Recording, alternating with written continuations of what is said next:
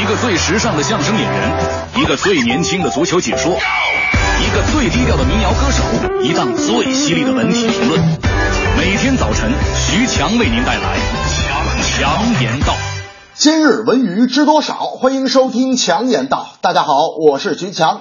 高晓松将成为马云的同事了。昨日有媒体确定，高晓松和恒大音乐董事长宋柯将正式加盟阿里音乐。此前，高晓松曾在微博上宣布将正式离开奇葩说，在音乐的道路上踏踏实实做事，还会办好自己的民间图书馆。高晓松和宋柯呀，不仅是校友，也是事业上的搭档。此前，宋柯担任恒大音乐董事长，高晓松则担任恒大音乐董事和音乐总监。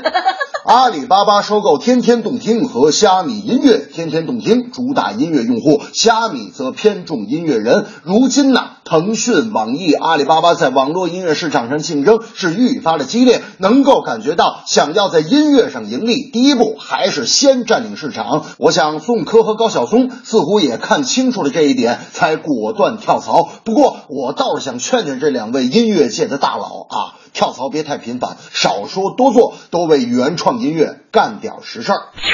大明就特别喜欢听音乐，尤其喜欢拿耳机听，上下班总看他带着。昨天他跟我说，哎呦，我买了一个五千多的耳机呀、啊，我一听这音质有些问题，你说我这钱花的多冤，不行啊，我今天得早点下班，我去修一下。第二天我就问他，我说大明，你那耳机修好了吗？五千多呢，实在不行就退货吧。大明说，嗯，搞定了。我昨天晚上下班回家掏了个耳朵之后啊，我发现耳机音质好多了。又有一部电视剧涉嫌剧本抄袭，哪一部呢？就是最近正在热播的《花千骨》。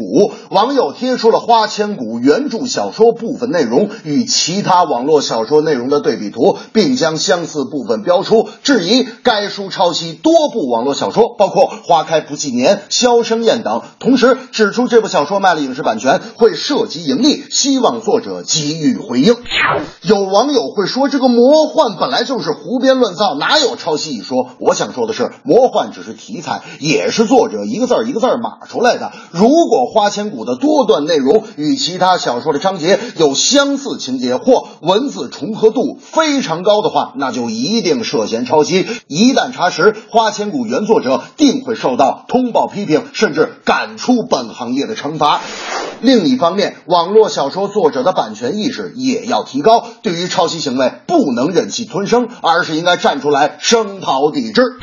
大明昨天就问我，这个花千骨抄谁的了，我咋不知道呢？我说大明啊，一看你就不注意学习啊，抄的都是有名的网络小说，你这人我告诉你，你平时你就不看书，天天你就知道嘻嘻哈哈的。大明说，谁说我不看书了？我告诉你，我可爱看书了，关键是我想看的那书它不现在没有吗？我说没有你买呀。大明说，没有，我这书店里它也不卖呀。我说你到底想看什么书啊？大明说，我就是想以后多努力，有了条件我配个女秘书。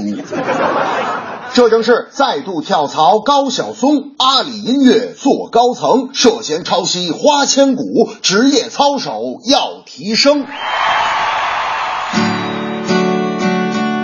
高晓松最近又去哪里了？阿里音乐成功来跳槽，只为把原创音乐来推销，把文化产业努力提高。